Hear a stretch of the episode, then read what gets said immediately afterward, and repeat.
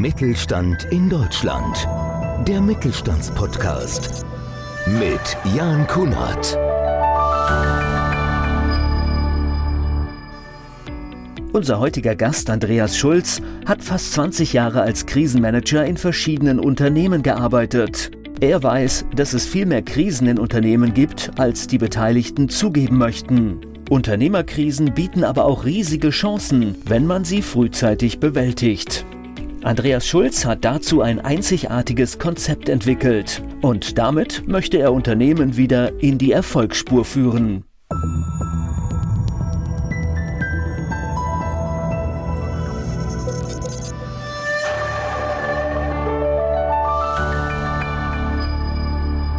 Ein ganz herzliches Willkommen zu unserem Podcast Mittelstand. Es ist wieder soweit. Mit einem spannenden Gast sprechen wir ja zum einen über seinen beruflichen Weg, den ich total spannend finde. Und äh, ich möchte Ihnen, liebe Hörerinnen und Hörer, liebe Zuschauer, ganz kurz vorstellen. Andreas Schulz ist heute zu Gast, Deutschlands einziger Wachstums- und Krisenberater für selbstständige und kleine Unternehmen. Andreas unterstützt Unternehmen, ihr Geschäftsmodell so anzupassen, dass sie auch in Krisenzeiten wachsen können. Ob das ein Widerspruch ist, darüber wollen wir gleich sprechen. Außerdem unterstützt der Gründer und Gründerin aus ihrer guten Geschäftsidee ein erfolgsversprechendes Geschäftsmodell zu machen. Das wird auf jeden Fall spannend. Andreas, freue mich sehr.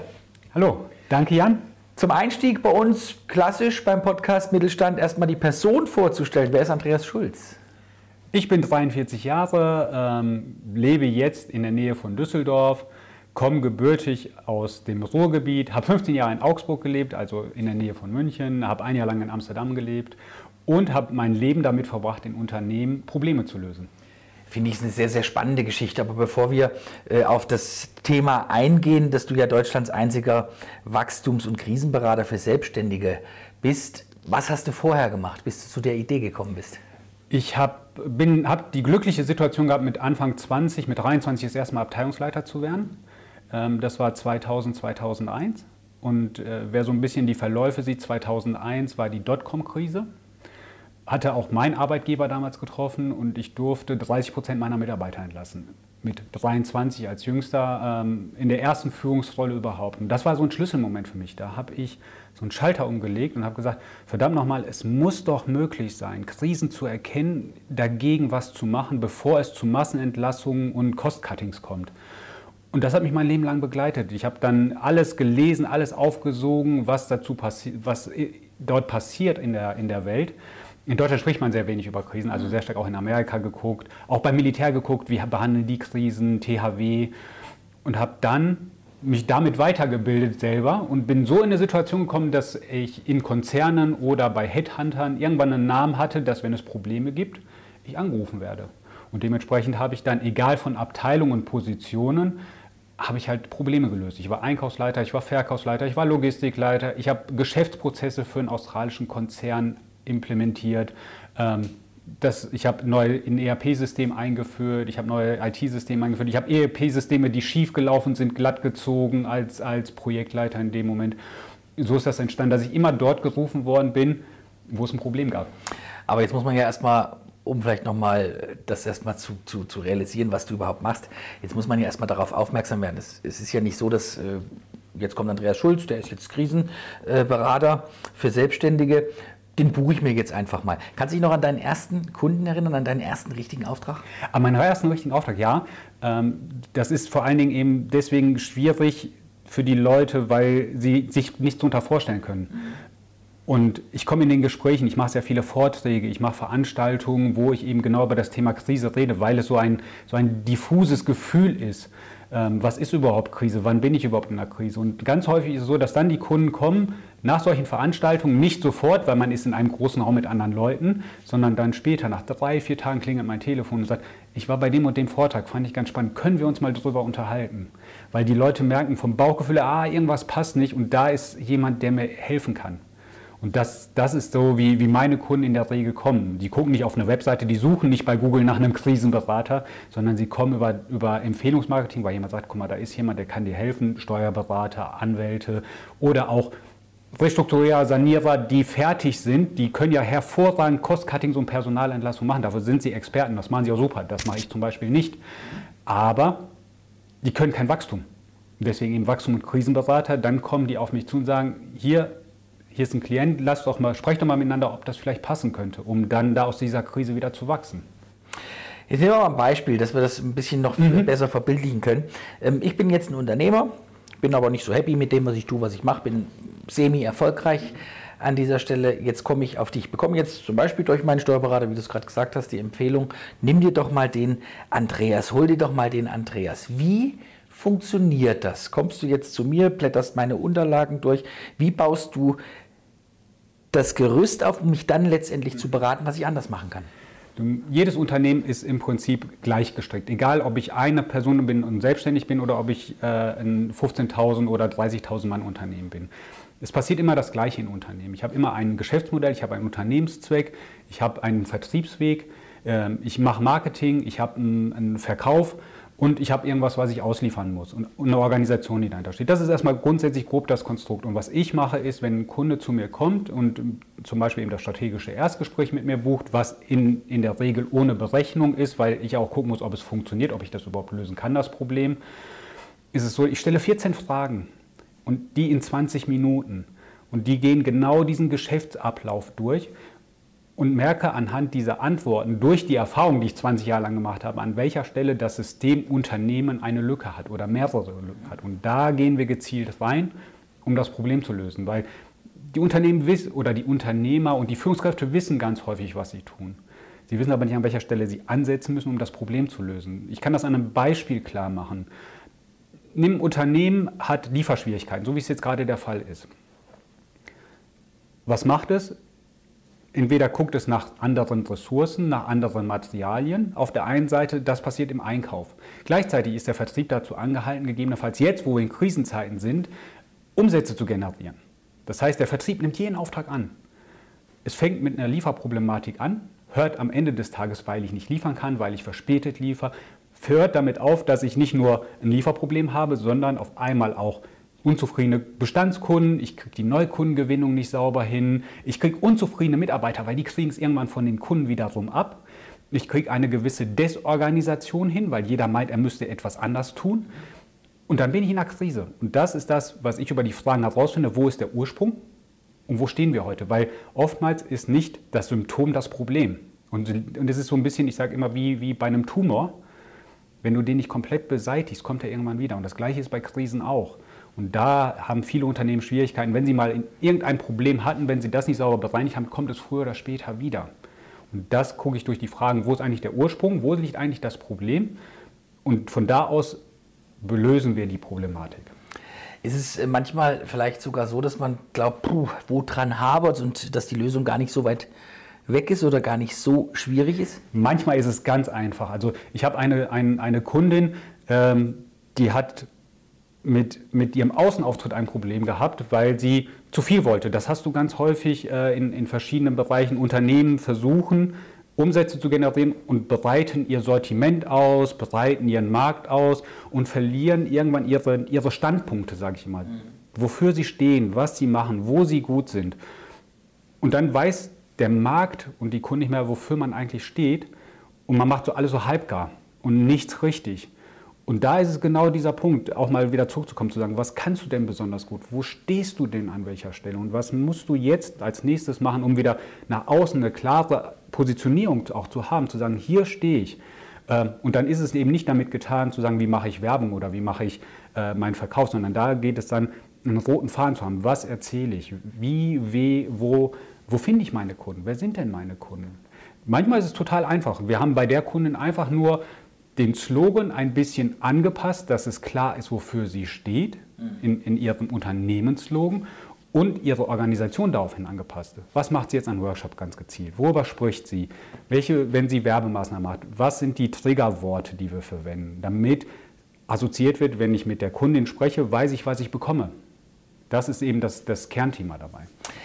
Wie wichtig ist es, deiner Meinung nach, da gehe ich mal ein bisschen raus aus unserem Thema, Ähm, um erfolgreich zu werden, wie wichtig ist der Aspekt Geduld? Wie viel Geduld muss ich mitbringen, um zu sagen, weil ich, ich kenne viele, auch in meinem Umfeld, die sagen, oh, jetzt lege ich los und äh, man erhofft sich dann gleich vielleicht im ersten Jahr oder im zweiten Jahr völlig durch die Decke zu gehen. Wie wichtig ist Geduld, um erfolgreich zu werden? Sehr viel. Also ich kann das für, für mich persönlich sagen. Ich habe im Januar letzten Jahres entschieden, mich selbstständig zu machen. Ich habe mich im November nebenberuflich angestellt. Ich war bis zum 1.4. dieses Jahres noch angestellt, habe noch ein Problem gelöst. Habe aber schon im Januar angefangen, habe mich im November angemeldet, um alles das, was so an Papier kam etc. vor, damit du genug Zeit hast. Und ich habe geplant, dass ich dieses Jahr eigentlich gar keine Umsätze mache.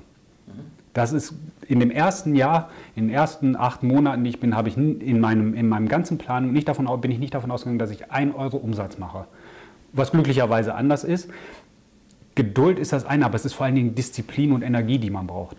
Du musst dranbleiben und du musst dir immer wieder die Frage stellen, wo finde ich meine Kunden? Weil das ist nämlich auch ein großes Thema, wenn du, wenn du heute guckst, äh, und das regt mich auch so ein bisschen auf.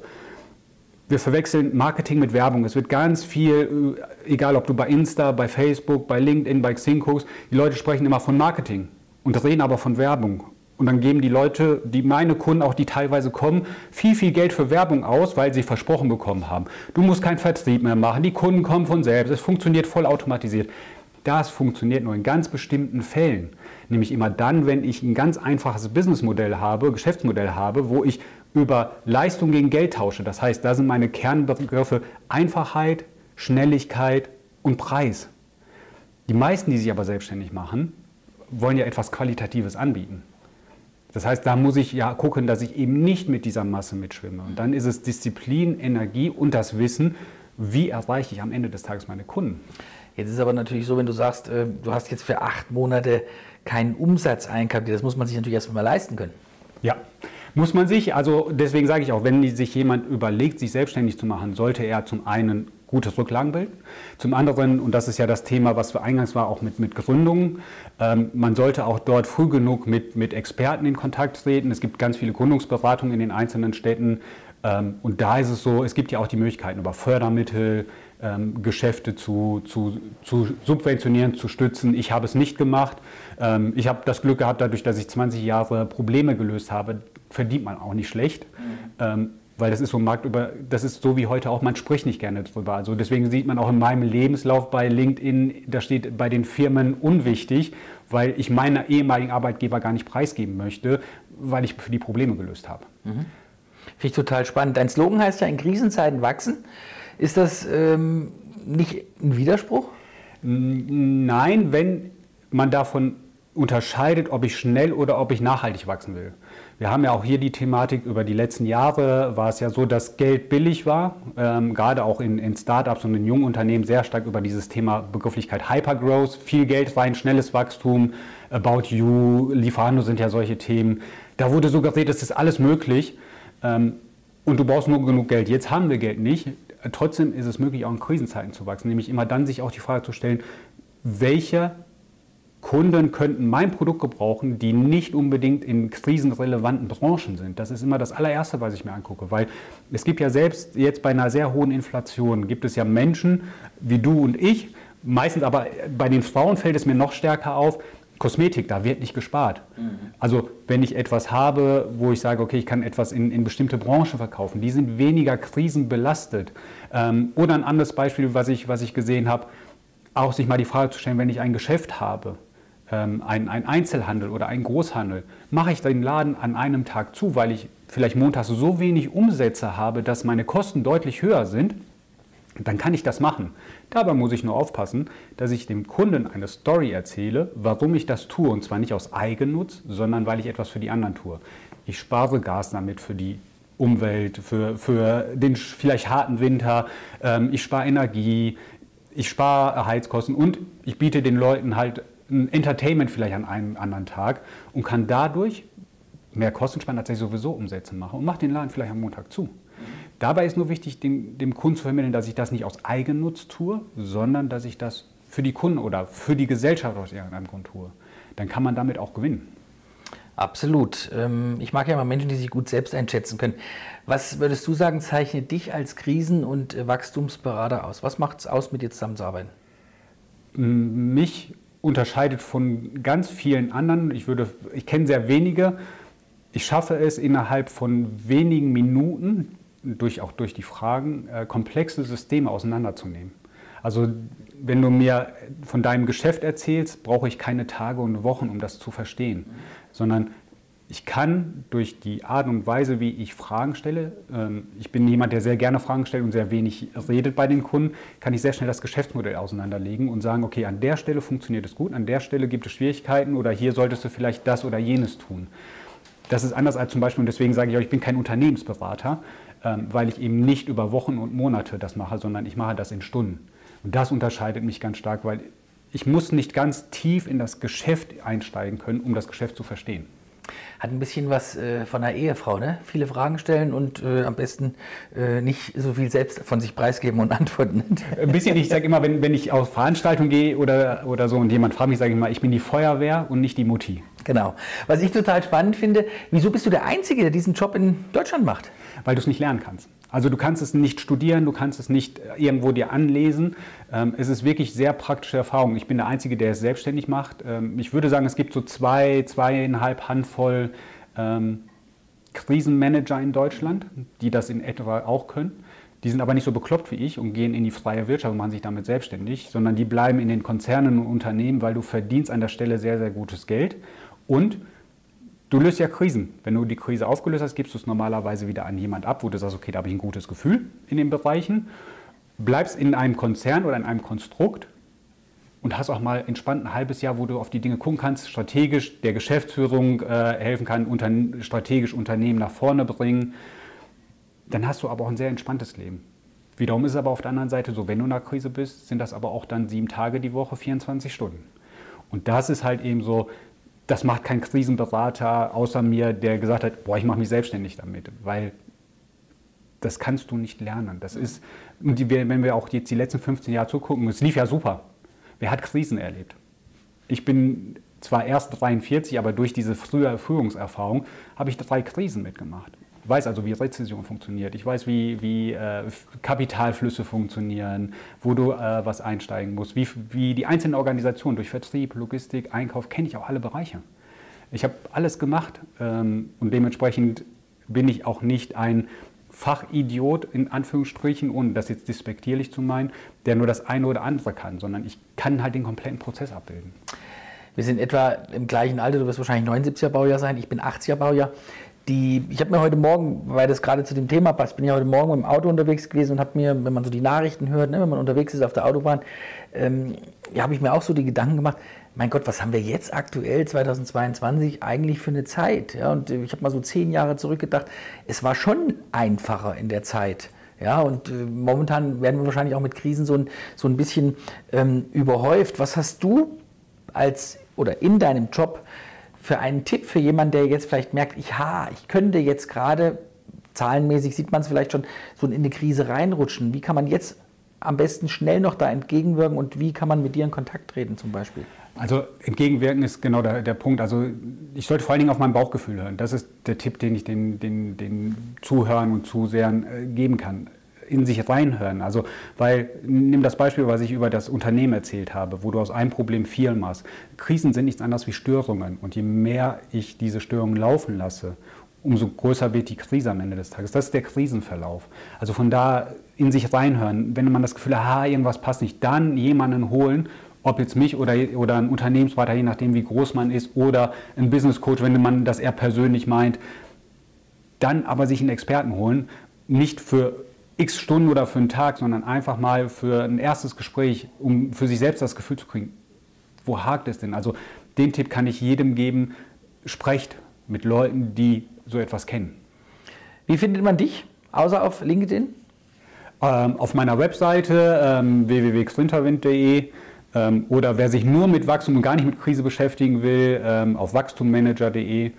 Ähm, ansonsten, wie gesagt, auf LinkedIn oder per Mail a.schulz.grinterwind.de.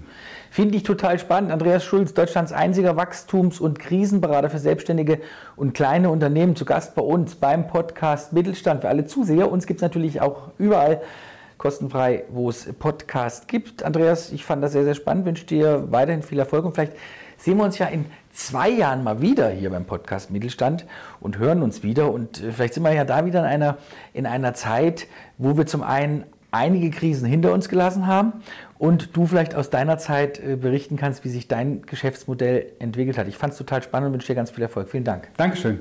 Hat Spaß gemacht und ja, nächste Woche gibt es schon die nächste Ausgabe von unserem Podcast Mittelstand www.podcast-mittelstand.de. Da lohnt sich auch mal reinzuklicken, denn da gibt es ganz, ganz viele tolle Folgen. Ich bin Jan Kunert, sagt Tschüss, bis nächste Woche. Mittelstand in Deutschland. Der Mittelstandspodcast. Mehr Infos mittelstand-in-deutschland.de